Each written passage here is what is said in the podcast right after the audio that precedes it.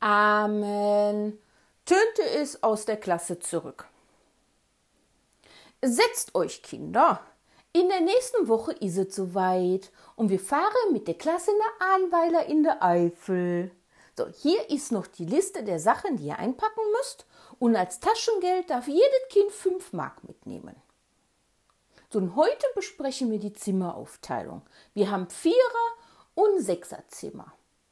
Kam von unserer Frau Klassenlehrerin, die vorne an ihrem Pult stand mit einem Stapel Zettel in der Hand. Andrea, wir schnippen nicht. Ein böser Blick ging über den Brillenrand unserer Klassenlehrerin Richtung Andrea. Boah, ich will doch nur wissen, ob wir auf ein Zimmer dürfen. Dabei wippte Andrea mit der kleinen schwere Holzstuhl wieder ganz riskant nach hinten und hielt sich mit der linken Hand an der Tischkante fest und zeigte dann mit der rechten Hand zu mir. Die ganze Klasse guckte mit großen Augen auf unsere Frau Klassenlehrerin, dann zu mir, dann wieder zu unserer Frau Klassenlehrerin. Was wird nun kommen? Spannung lag in der Luft. Die Grasballen wehten über die Schulhof von den Nombricher und man hörte leise die Musik, nee, nicht mehr von dem Bud Spencer Film, nun hörten wir die Titelmusik von John Sinclair. Erst eine leise Klaviermusik, gefolgt vom theatralischen Gesang Aug in Aug mit unserer Frau Lehrerin. Klassenfahrten sind Ausnahmen. Und ich würde euch zwei in der Zeit eh nicht trennen können. Ihr müsst mir aber hier vor alle Kinder versprechen, euch an Regeln zu halten. Dabei zeigte die dann nochmal auf Andi und auf mich. Ja, das war ja mal ein Wort von unserer Frau Lehrerin. Damit hatten wir ja mal ja nicht gerechnet. Versprochen, sagte ich und zeigte meine Finger im V hoch. Versprochen ist versprochen und wird auch nicht gebrochen. Kam von Andi, die hinten im Rücken schon zwei Finger gekreuzt hatte und ich meine Beine unterm Tisch zum Kreuz zusammengeschlagen habe. Da haben wir unsere Frau Lehrerin einmal wieder ausgetrickst. So, dann hier aber jetzt mal Ruhe im Klassenzimmer. Mit wem wollt ihr beiden denn aufs Zimmer gehen? fragte uns dann unsere Frau Lehrerin und hielt die Kreide schon in der Hand, um die Namen an der Tafel zu notieren. Mit Christian und Peter kam von uns beiden im Chor. Ich hab euch doch bereits schon gesagt, es gibt Jungenzimmer und Mädchenzimmer. Derweil hatte ihre Stimme, die bald hat das Fütgen Kirmes Stimmlage erreicht und war, glaube ich, wieder so ein bisschen genervt von uns. Das kannten wir ja gut. Die Stimme wurde dann meistens, wenn wir die ignorierten, mit einem in die Ecke bis zur Pause stehen belohnt. Das wollten wir jetzt aber nicht. Hm. So ein Mist. Dabei hatten wir doch schon alles haargenau besprochen mit dem Zimmer. Was jeder mitnimmt, was wir da auf dem Zimmer zusammen machen, wer wo schläft was für Streiche wir machen. Und jetzt macht uns da unsere Frau Lehrerin einen Strich durch die Rechnung. So ein Mist. Ich mache dann jetzt erstmal mit der anderen Kinder weiter und ihr überlegt euch in der Zeit, was ihr da machen möchtet. Dabei hatte unsere Frau Lehrerin so ein leichtes Lächeln der Überheblichkeit im Gesicht stehen. Die führt doch was im Schilde. Das war uns ganz sicher. Wenn wir nämlich kein anderes Kind fanden, mit dem wir auf das Zimmer gehen können, dann würden wir nämlich aufgeteilt. Und die soll mal nicht denken, dass wir das nicht kapiert haben. Ding dong, ding dong, fünf Minuten Pause. Das war unsere Rettung. Ich vor mein Stühlchen schnell aufgesprungen zur Andi hin. Was machen wir jetzt, Andi? fragte ich etwas ratlos, als ich in der Zwischenzeit mir die Grüppchen mal ganz genau angesehen hatte. Die Sandra stand da mit der rothaarigen Britta vom Musikunterricht vorne am Waschbecken und tuschelte.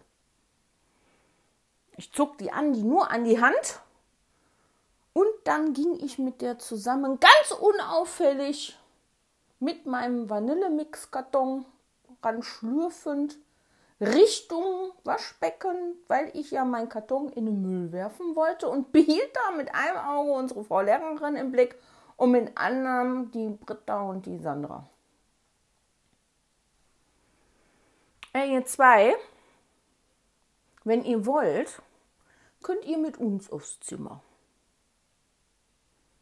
Na, das klang wohl eher mehr wie eine Anweisung als eine Bitte, aber ich hab's denen dann mal gesagt. Anni stand neben mir, lutschte in ihrer Brausestange und schaute dabei Sandra nochmal tief in die Augen. Wenn ihr das nicht macht, dann werdet ihr aufgeteilt. Das kam dann in so einem geheimen Flüstern über Anni ihre Lippen während sie die zwei anguckte. Hm. Ich werde mir das überlegen, kam von Sandra. Sandra an sich war ein kluges Kind, aber was so was anging, da hängte die echt hinterher. Und die Brita stand mit ihrem feuerroten Haaren daneben und kratzte sich an der juckigen Armbeuge. Ich weiß, dass ihr von nix eine Ahnung habt, Deshalb sag ich euch das ja. Andi biss dabei noch mal ein großes Stück von der abgekaute Plastik ihrer Brausestange ab und spuckte das provokant in den Mülleimer wie ein Cowboy seinen Kautabak. Hm, na gut, dann machen wir das so. Willigten die beiden schnell ein, ehe die Pause vorbei war. das haben wir geschafft, flüsterte ich Andi zu und schob sie wieder Richtung Platz. Der Schulgong schellte und alle saßen wieder an ihren Plätzen. So, Kinder, habt ihr denn nun alles geklärt? Bettina, Andrea. Unsere Lehrerin hatte sicherlich auch in der Pipi-Pause ihren Plan gemacht, mit wem die uns denn jetzt hier aufteilen konnte aber nicht mit uns. Ja, wir gehen mit der Britta und der Sandra auf den Vierer, sagten wir beide im Chor. Das saß. Das Gesicht von unserer Frau Lehrerin entglitt. Damit hatte die nicht gerechnet. So ward beschlossene Sache. Nach der Schule gingen wir dann nochmal nach einer Windmühle, war ja unsere Lieblingspommesbude. Und meine Mama hatte mir extra zwei Mark mitgegeben, damit ich mir eine Pommes kaufen kann, weil die mit der Opa heute was erledigen muss und da blieb die Küche kalt. Mit den zwei Mark konnte ich die Onni auch noch mit einladen, wo die die Pommes so liebte. Wir also schnurstracks zu der Pommesbude. Und wir hatten ja beim Windmühle auch noch einiges zu besprechen, was ja nun mit so einer Pommes auch noch mal besser ging. Na, was willst du? kamen über die Theke von den Herrn Windmüller, der in seinem weißen Kittel und dicke braune Schnäuzer hinter der Theke stand. Ich legte meine zwei Mark in das Schälchen für Geld und sagte, zweimal Pommes. Mi Mayo? fragte er mich über die Theke gelehnt. Einmal mit und einmal mit ohne, Herr Windmüller, bitte. Und dabei zeigte ich auf den großen Mayo-Eimer. Willst du die Pommes noch scharf haben? fragte er noch hinterher. Können Sie bisschen nachwürzen, kam von der Andi, während die sich schon auf unserem Platz am Fenster setzte. Na, das mache ich doch immer für dich, Andrea. Herr Windmüller kannte Andrea ihre Vorlieben für nachgewürzte Pommes sehr gut. Und du, Bettina, nochmal eine Mayo, ne? Mayo-Wurzel fragte er mich und hielt bereits schon meine Pommes unter den großen weißen Eimer und drückte kräftig auf den dicken Hebel, wonach sich dann meine Mayo wie ein Wursthaufen über meine Pommes ergoss. Das Wasser lief uns im Mund zusammen. Pommes, gab es sonst nur samstags. Samstag war Pommesbudentag. Da bekam ich meine Pommes. Papa wollte immer einen halben Gockel und eine Mama eine Currywurst. Samstag, das war immer der beste Tag in der Woche und der Tag vor Sonntag, wo ja immer ins Schwimmbad ging.